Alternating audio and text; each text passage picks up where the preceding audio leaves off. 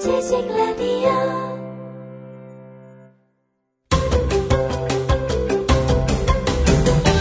김용민의 역사 브리핑.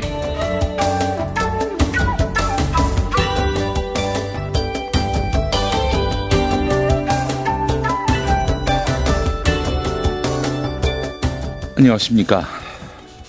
온실가스 배출이 이대로 계속된다면 인류의 생존 기반이 가까운 미래에 무너질 수밖에 없으리란 위기감이 매우 큽니다. 금세기 말까지 세계 인구의 삼분의 일이 물 부족 현상에 시달리고 이십에서 삼십 퍼센트에 달하는 생물종이 멸종하고 수천만 명이 기근에 직면할 것이라는 전문가들의 전망이 이미 있었지요. 일례로 북극에서 적도와 사막을 거쳐 남극까지 갈수록 더워지고 있는 지구에서 살아남기 위해서 처절하게 몸부림치는 동물들의 영상에 상세히 나와 있습니다. 폭우, 폭설 등 기상이변이 더는 이변이 되지 않을 정도로 지구온난화는 동물 세계를 넘어서 이제는 인간 세계를 위협하고 있습니다. 어떤 섬나라 같은 경우 나라가 점점 물속에 가라앉아서 국민 전체가 난민이 될 판입니다. 자, 그런데 지구온난화를 막기 위한 지구 차원의 노력이 가시적으로 진행된 것은 이십 년이 채 안 됩니다. 천구백팔십팔 년 유엔 총회 결의에 따라서 세계 기상기구와 유엔 환경계획에 기후변화에 관한 정부 간 패널이 설치가 됐습니다. 이어서 천구백구십이 년에 유엔 환경개발회의가 기후변화협약을 채택했지만 구속력을 갖지 못했습니다. 이에 따라서 천구백구십오 년 미국과 독일 등 선진국이 참가한 가운데 독일 베를린에서 지구온난화 규제 및 방지의 국제협약체인 기후변화협약 제일 차 당사국 총회가 열렸습니다. 이후에 온실가스의 감축 목표와 감축 일정, 개발도상국의 참여 문제 등으로 참가국 사이에 심각한 갈등이 빚어졌지만 어쨌든 천구백구십칠 년 오늘 일본 도쿄에서 기후변화협약 삼 차 당사국 총회에서 마침내 온실가스 감축 목표에 관한 의정서가 채택됩니다. 그것이 바로 그 유명한 교토의정서입니다. 교토의정서와 관련한 이천칠 년 당시 대선 후보 간 대화, 많은 분들에게 레전드급 토론으로 기억됩니다. 잠깐 들어보실까요?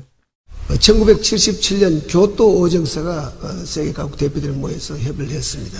우리 이산화탄소 배출국이 세계 십 대 배출국입니다. 우리가 어떻게 하면 맞춰갈 수 있겠느냐, 또 이산화탄소의 총량을 맞춰나갈 수 있겠느냐. 굉장히 준비를 잘 해서 어, 그 배기 가스라든가 이런 것이 어, 나, 그 조정이 될 수 있도록 어, 그 어떤 그 법적인 조치를 하든지 이런 거에 대해서 커다란 부담을 갖지 않도록 정부가 유도를 하고 지원을 할 필요가 있다고 생각을 합니다. 어떻게 하면은 이산화가스, 이산화가스, 산소가스, 산소가스를 배출하는데 그냥 기업이 이렇게 하면 된다, 저렇게 하면 된다는 것으로 되는 것은 아니고요.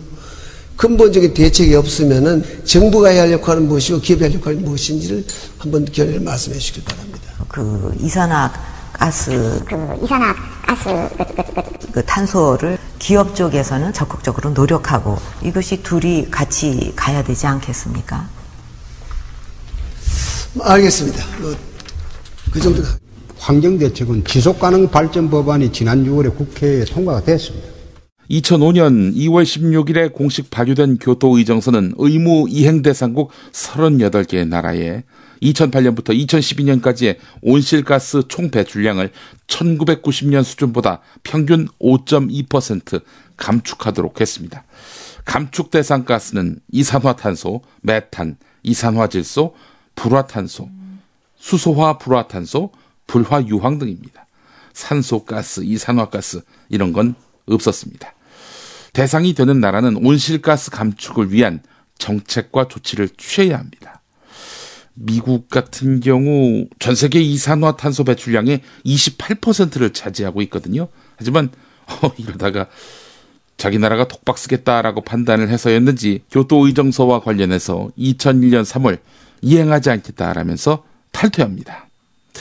자, 그런 의미에서 천구백구십칠년에 채택된 교토의정서는 온실가스 배출량은 처음으로 강제로 감축하도록 해서 기후변화의 심각성을 알리는 데는 크게 기여했지만 감축 대상을 선진국으로 한정해서 실질적인 효과를 끌어내는 데는 실패했다는 평가가 우세합니다. 배출량 일 위 국가가 중국이거든요. 삼 위는 인도입니다. 이 두 나라가 모두 애초에 빠졌습니다. 이 등인 미국, 사 등인 러시아, 오 등인 일본, 칠 등인 캐나다가 그 뒤를 이어서 속속 불참을 선언하게 됩니다. 이로써 교토 체제는 사실상 추진력을 잃게 됩니다. 그런 의미에서 보면 올해 파리 총회는 이천이십년 공식적으로 막을 내리는 교토 체제의 후속 장치를 할 수 있는 신기후 체제의 탄생을 마무리하는 자리를 하겠습니다. 이번 총회의 목표는 지구온도 상승을 산업화, 그러니까 천팔백오십년에서 천구백년대 이전에 평균 온도와 비교해서 섭씨 이 도 이내로 제한하기 위한 국제적 합의를 최종적으로 끌어내려는 것입니다. 기대가 큽니다마는 이 도 갖고 되겠냐, 최소한 이 점 칠 도 정도는 돼야 한다, 이런 지적도 있습니다마는 하여간 중국과 미국이 적극적인 참여 의지를 밝혔고 강제 규정으로 반발을 샀던 교토의정서와는 다르게 일단 선진국과 개발도상국이 모두 참여하는 자율 감축을 기조로 삼아서 결국에는 공감대가 어느 정도 확산된 상태입니다. 올 들어서 십이여 차례에 걸쳐서 공식 비공식 협상을 거치면서 전 세계 온실가스 배출량의 구십 퍼센트를 차지하는 백육십개에 가까운 당사국들이 이미 자발적 온실가스 감축 목표를 제출했습니다. 물론 난제는 숱합니다. 당사국들이 자기 나라의 역량과 여건을 고려해서 얼마나 솔직하게 온실가스 감축에 접근할 것인가가 관건인데요. 우리나라로 시선을 돌려보지요. 우리나라는 온실가스 배출량에 있어서 세계 십이위입니다. 이산화탄소 배출로만 따지면 칠위인데요. 정부가 밝힌 대로 선진국과 어깨를 나란히 하는 중견국으로서 지구온난화 방지에 일조하는 의미 있는 행동에 직접적으로 나설 때다, 이런 지적의 측면에 있습니다. 여섯 살 하늘이 밥을 잘 안 먹어요. 엄마, 나 이거 맛이 없어요. 그만 먹을래요. 엄마의 걱정은 점점 더해가는데요. 그런데 이때 택배입니다. 연지연 곰탕이 배달됐어요. 직접 도끼로 팬 장작불 위에 한우 사골과 도가니를 가마솥에 한가득 넣고 이십사시간 끓인 진국 연지연 곰탕이 하늘이 입에 들어가는 순간, 아, 맛있다. 엄마 한 그릇 더 주세요. 하늘이의 밥도둑 연지연 곰탕. 조미료 같은 첨가물이 전혀 들어가지 않아 엄마의 기쁨은 더하답니다. 연지연 곰탕은 강화군에서 김포시 방향으로 강화대교 건너자마자 있습니다. 포장 판매는 한 팩 팔백그램에 칠천원, 일곱 팩 이상 무료 배송합니다.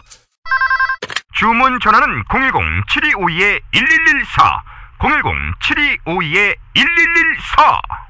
조종실 문고리를 노리는 붉은 쥐 한 마리. 동아일보 천구백칠십년 이월 십육일자 일면에 실린 악몽 육십오일이란 제목의 박익동 씨의 체험기 고문에 나오는 표현입니다.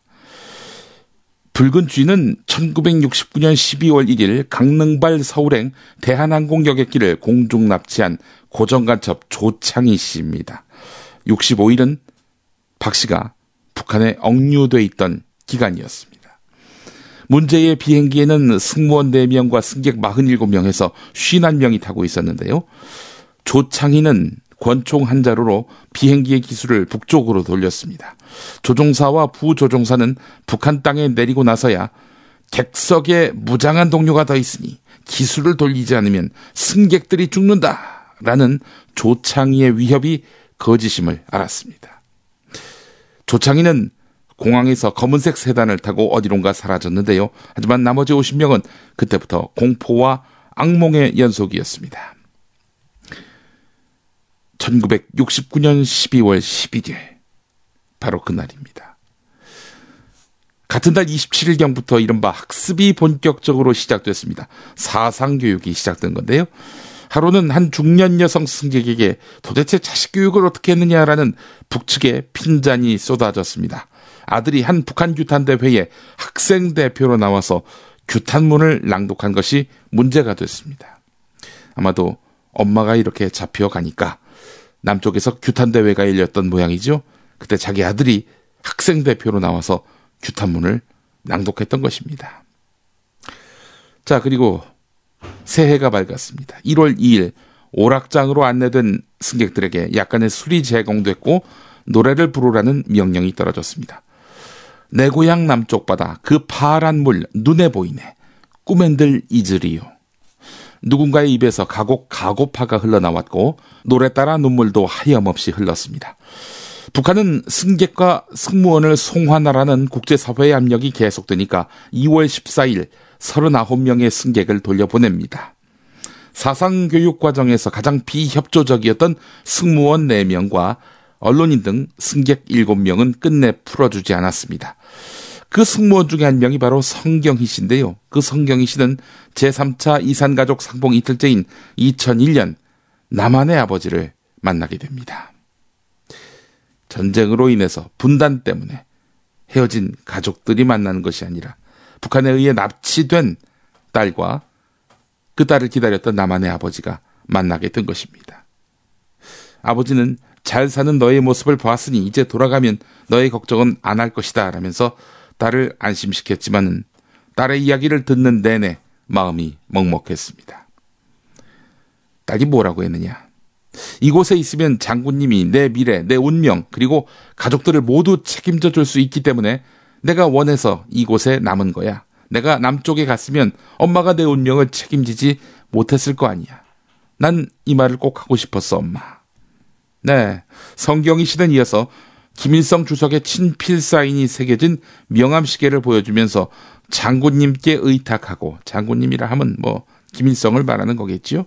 장군님께 의뢰하고 이렇게 행복하게 살고 있다라고 덧붙였습니다. 명함시계, 이건 뭐 북쪽에서 최고로 치는 표창이라고 하는데요. 예, 참 딸의 이런 이야기를 듣는 아버지 어머니의 마음은 어떠했을까 이런 생각을 해보니 참으로 기가 막힙니다.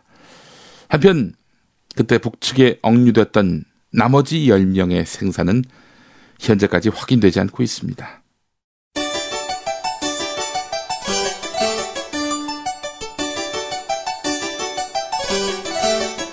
문화학 박사이며 지식라디오 대표인 김용민과 함께하는 김용민의 역사 브리핑. 매일 낮 열두 시 지식라디오를 통해 생방송됩니다.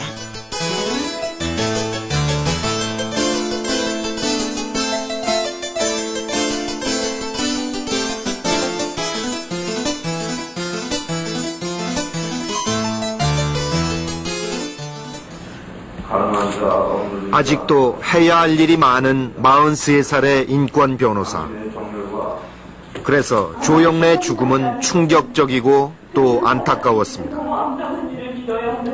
한겨울 언 땅 속에 그의 몸을 묻기 전에 한 여성이 추도사를 바쳤습니다. 진실로 제 사건이 조금이라도 이 땅의 민주화를 위하여 한 일이 있다면 그것은 모두 변호사님 차지입니다. 서울대 의류학과 삼학년인 권인숙은 노동운동을 하기 위해서 학교를 휴학하고 부천시에 있는 한 제조업체에 위장 취업을 합니다.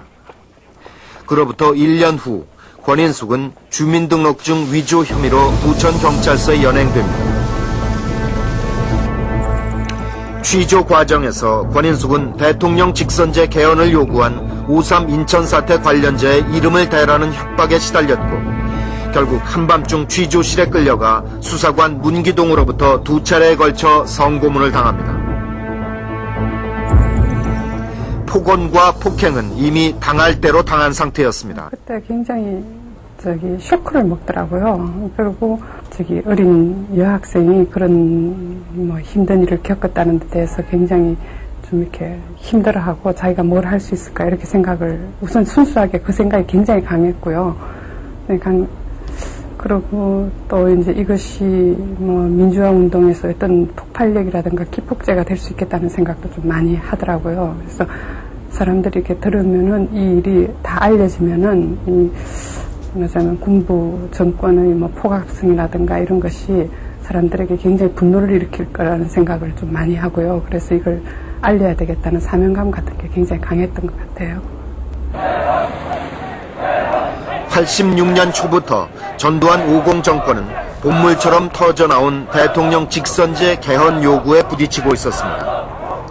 오월 삼일 신민당이 주최한 개헌 추진 인천대회에서 학생과 경찰이 충돌하면서 시위가 격렬해지자 전두환 정권은 시위대를 좌경 용공 세력으로 몰아붙이며 대대적인 검거에 나섰습니다.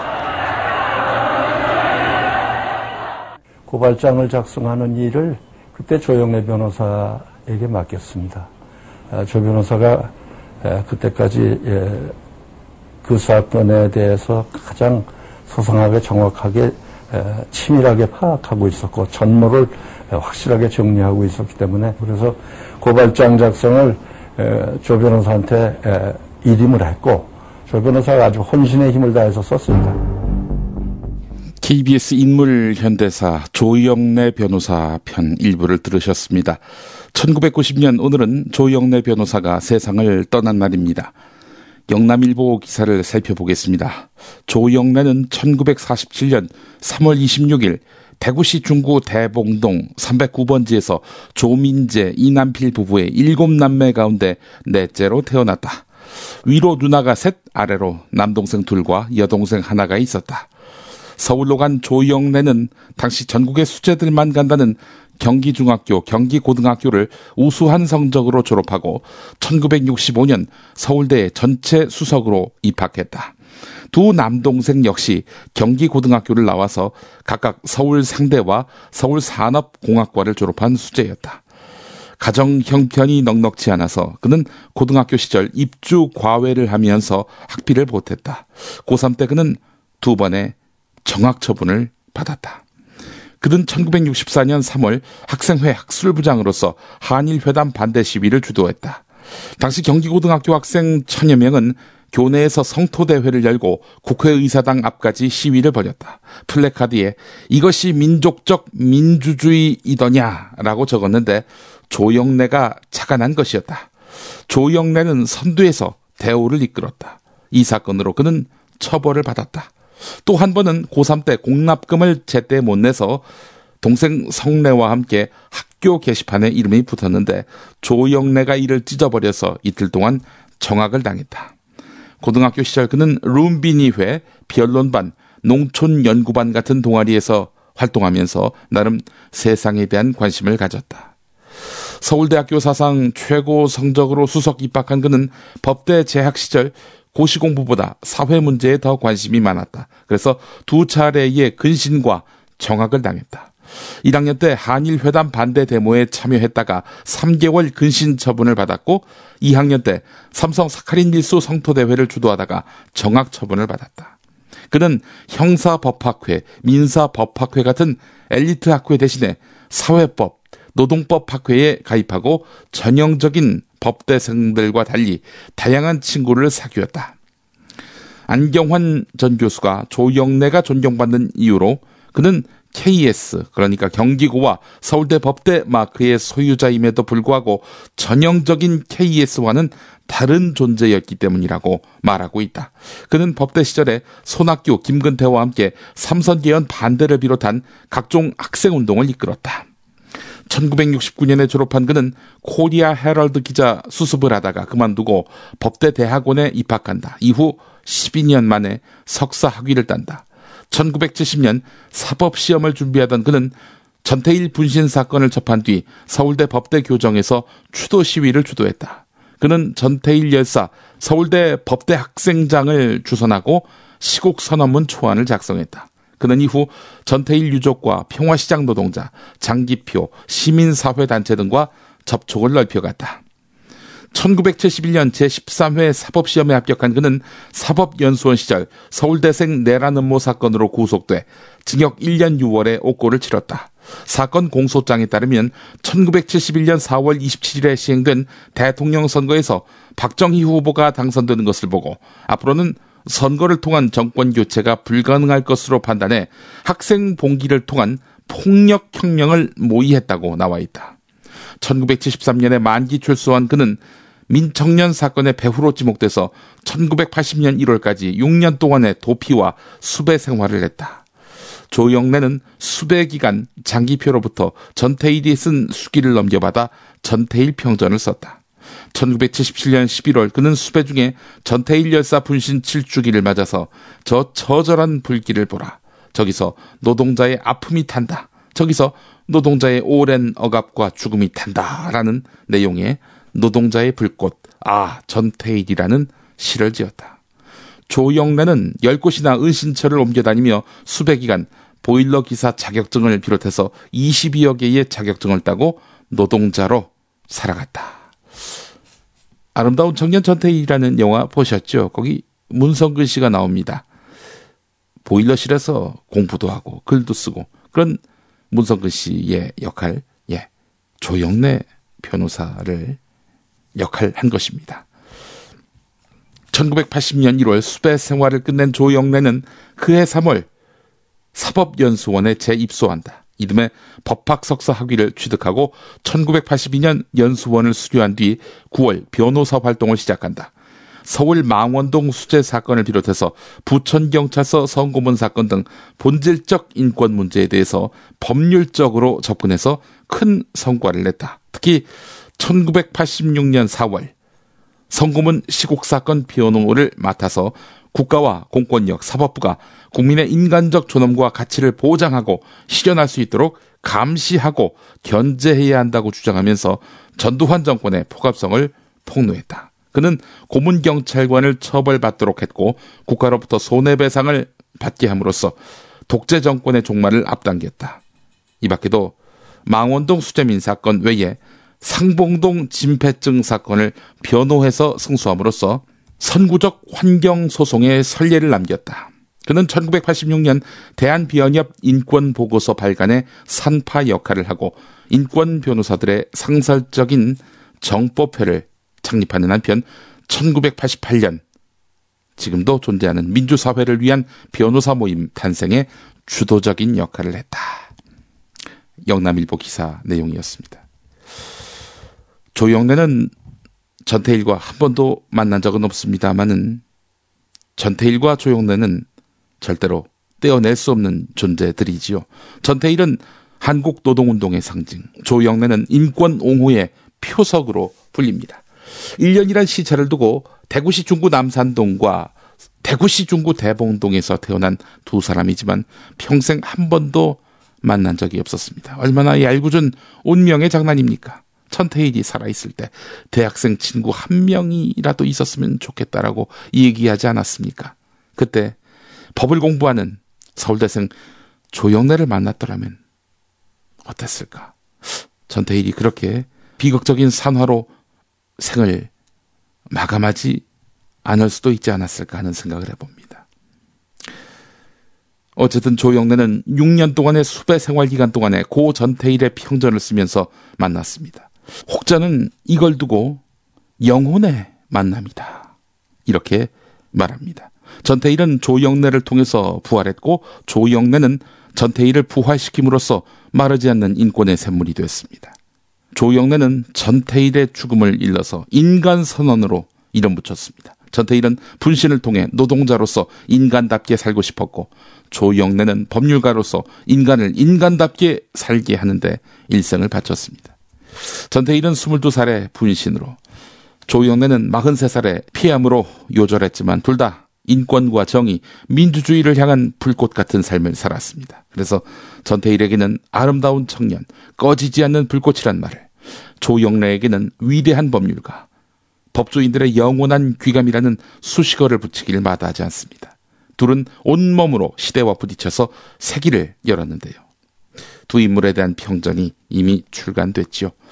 추모와 기념사업도 매년 이어지고 있습니다.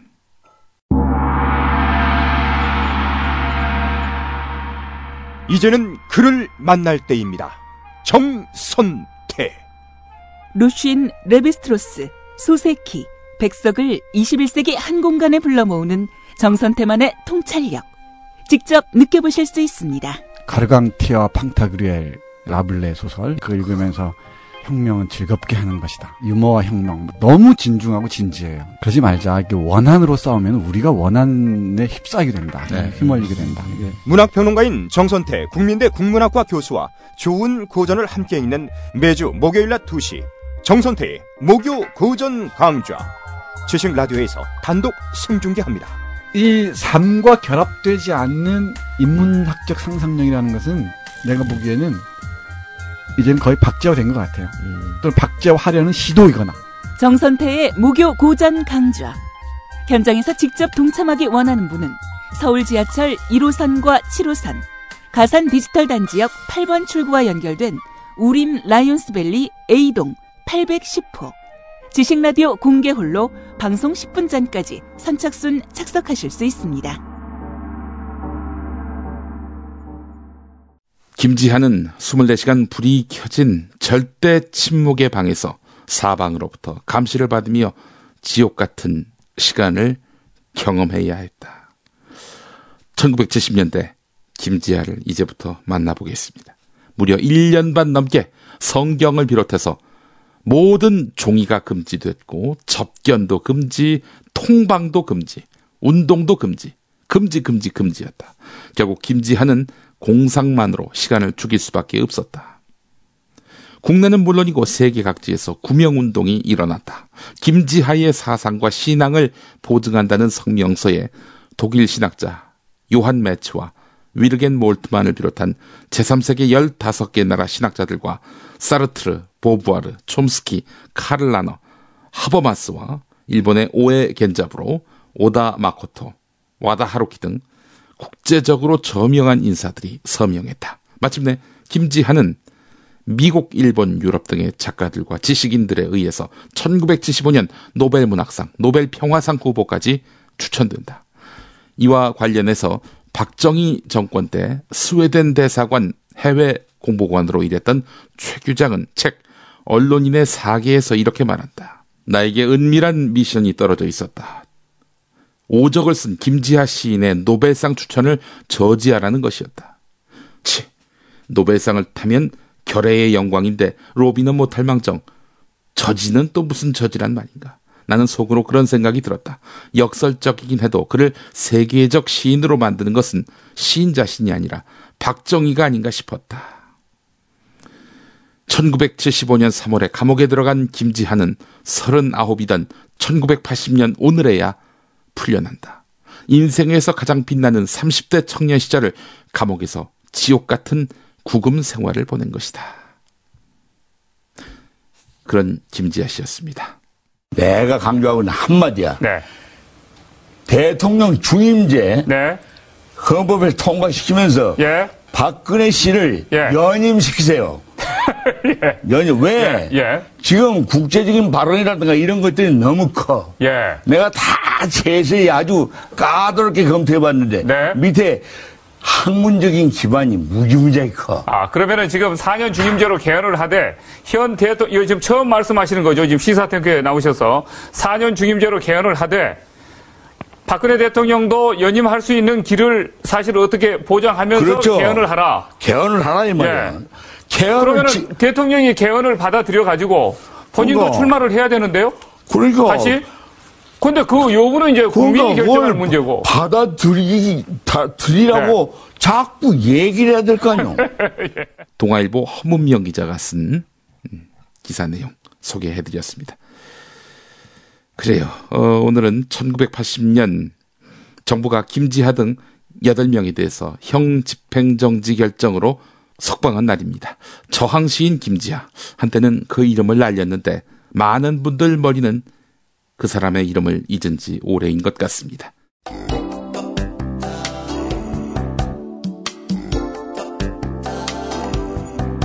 오늘은 우리에게 무엇인가? 이 의문의 답을 찾아가는 과정. 김용민의 역사 브리핑과 함께하고 계십니다. 여기는 지식 라디오입니다.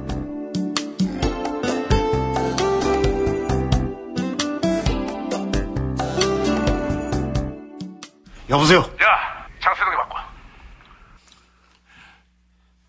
야! 장세동이 바꾸라니까!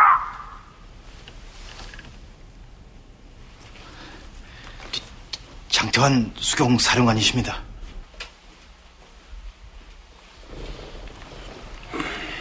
이죠, 내가 받을 테니까. 어, 장 장군이야? 어, 나 황영시야. 자, 이리 와서 나하고 얘기 좀 하자고. 아이, 선배님은 왜 남의 무대에 와 계십니까? 장세동이하고 김진영이는 내 직속바들인데 지금 거기서 그놈의 자식들하고 무슨 작당을 하고 있습니까? 내가 들어보이 그 짝에서 총장님을 납치했다 하는데 이게 사람이 하짓입니까? 어떻게 총장님을 그렇게 하십니까? 아니, 장태환이 너 왜 이래 다 알만한 사람이 나하고 다 통할 수 있는 처지 아니야? 뭐가 통합니까? 지금 당장 총장님을 원상 복귀시키세요. 아니, 이거 너무 흥분해서 이 말이 잘 안 통하는데. 어, 이리 줘봐요.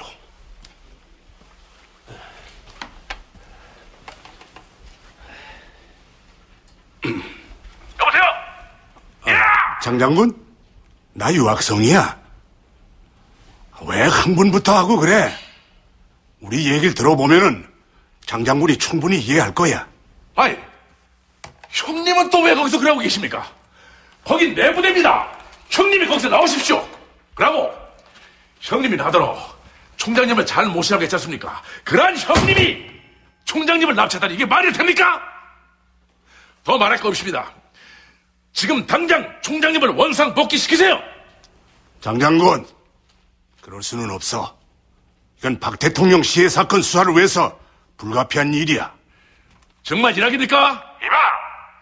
정 총장을 수사해보고 협의가 없으면 풀어주면 될까, 이가? 야, 이 반란그놈의 새끼야! 니네 그 꼼짝하게 있어? 내가 지금 전차를 몰고 와서 니놈들을 머리통을 다 날려버리겠어! 역장놈의 새끼는! 네, 조영래와 김지하 두 대비되는 삶을 산 사람들의 이야기를 들어봤습니다. 두 사람은 전두환 시대도 관통했지요. 십이월 십일일이 오늘입니다마는 내일은 십이월 십이일, 전두환에게 잊을 수 없는 날, 바로 그날입니다. 십이 십이 이야기도 해보도록 하겠습니다. 천구백칠십구년 그날 밤이었습니다. 전두환 합동수사본부장은 허삼수, 우경윤 대령에게 정승화 육군참모총장의 강제연행을 지시했습니다. 당시 국군보안사령부 인사처장 겸 계엄사령부 소속의 합동수사본부 조정통제국장이던 허삼수 대령은 합동수사본부 수사 제이국장 우경윤 대령과 함께 대통령 재가도 없이 저녁 여섯시 오십분경 무장한 제삼십삼 헌병대 병력을 정승화 총장 공관 주변에 배치합니다. 이로부터 약 이십분이 지난 일곱시 십분경 정승화 총장을 체포해서 국군보안사령부 서빙고 분실로 연행합니다. 같은 시간에 전두환 합동수사본부장은 총리 공관에 머물고 있던 최규하 대통령에게 정승화 총장 체포에 대한 재가를 요청합니다. 이미 체포해 갔는데 체포에 대한 재가를 요청한 거지요. 거절당합니다. 이에 밤 아홉시 반 유학성, 황영시, 차규헌, 박희도 등과 함께 집단적으로 대통령을 다시 찾아가서 재차 정승화 총장의 체포와 연행에 대한 재가를 강압적으로 요구했는데도 뜻을 이루지 못했습니다. 이와 관련해서 신군부 세력은 십이월 십삼일 이튿날 새벽 다섯시 십분경 대통령이 재가를 했다 이렇게 발표를 했지만 대법원은 이는 정승화 총장이 이미 체포된 이후이고 또 신군부 세력이 군권을 장악한 이후에 이루어진 것이기 때문에 사후 승낙에 불과하기 때문에 반란 행위가 정당화될 수 없다 이렇게 판결했습니다. 그 판결은 문민정부 때 김영삼 대통령 때에 내려진 판결이죠. 십이 십이 사태 다음 날 아침에 정승화 총장 연행에 대해서 당시 노재현 국방부 장관은 박정희 대통령 시해 사건에 관여했던 것이 판명됐기 때문이다라는 짤막한 배경 설명을 했지만 노재현 장관 역시 신군부에 의해서 장관직에서 쫓겨납니다. 십이 십이 사태를 주도했던 신군부 세력은 천구백팔십년 오월 십칠일 비상계엄 전국 확대를 계기로 국가 권력을 완전히 탈취합니다.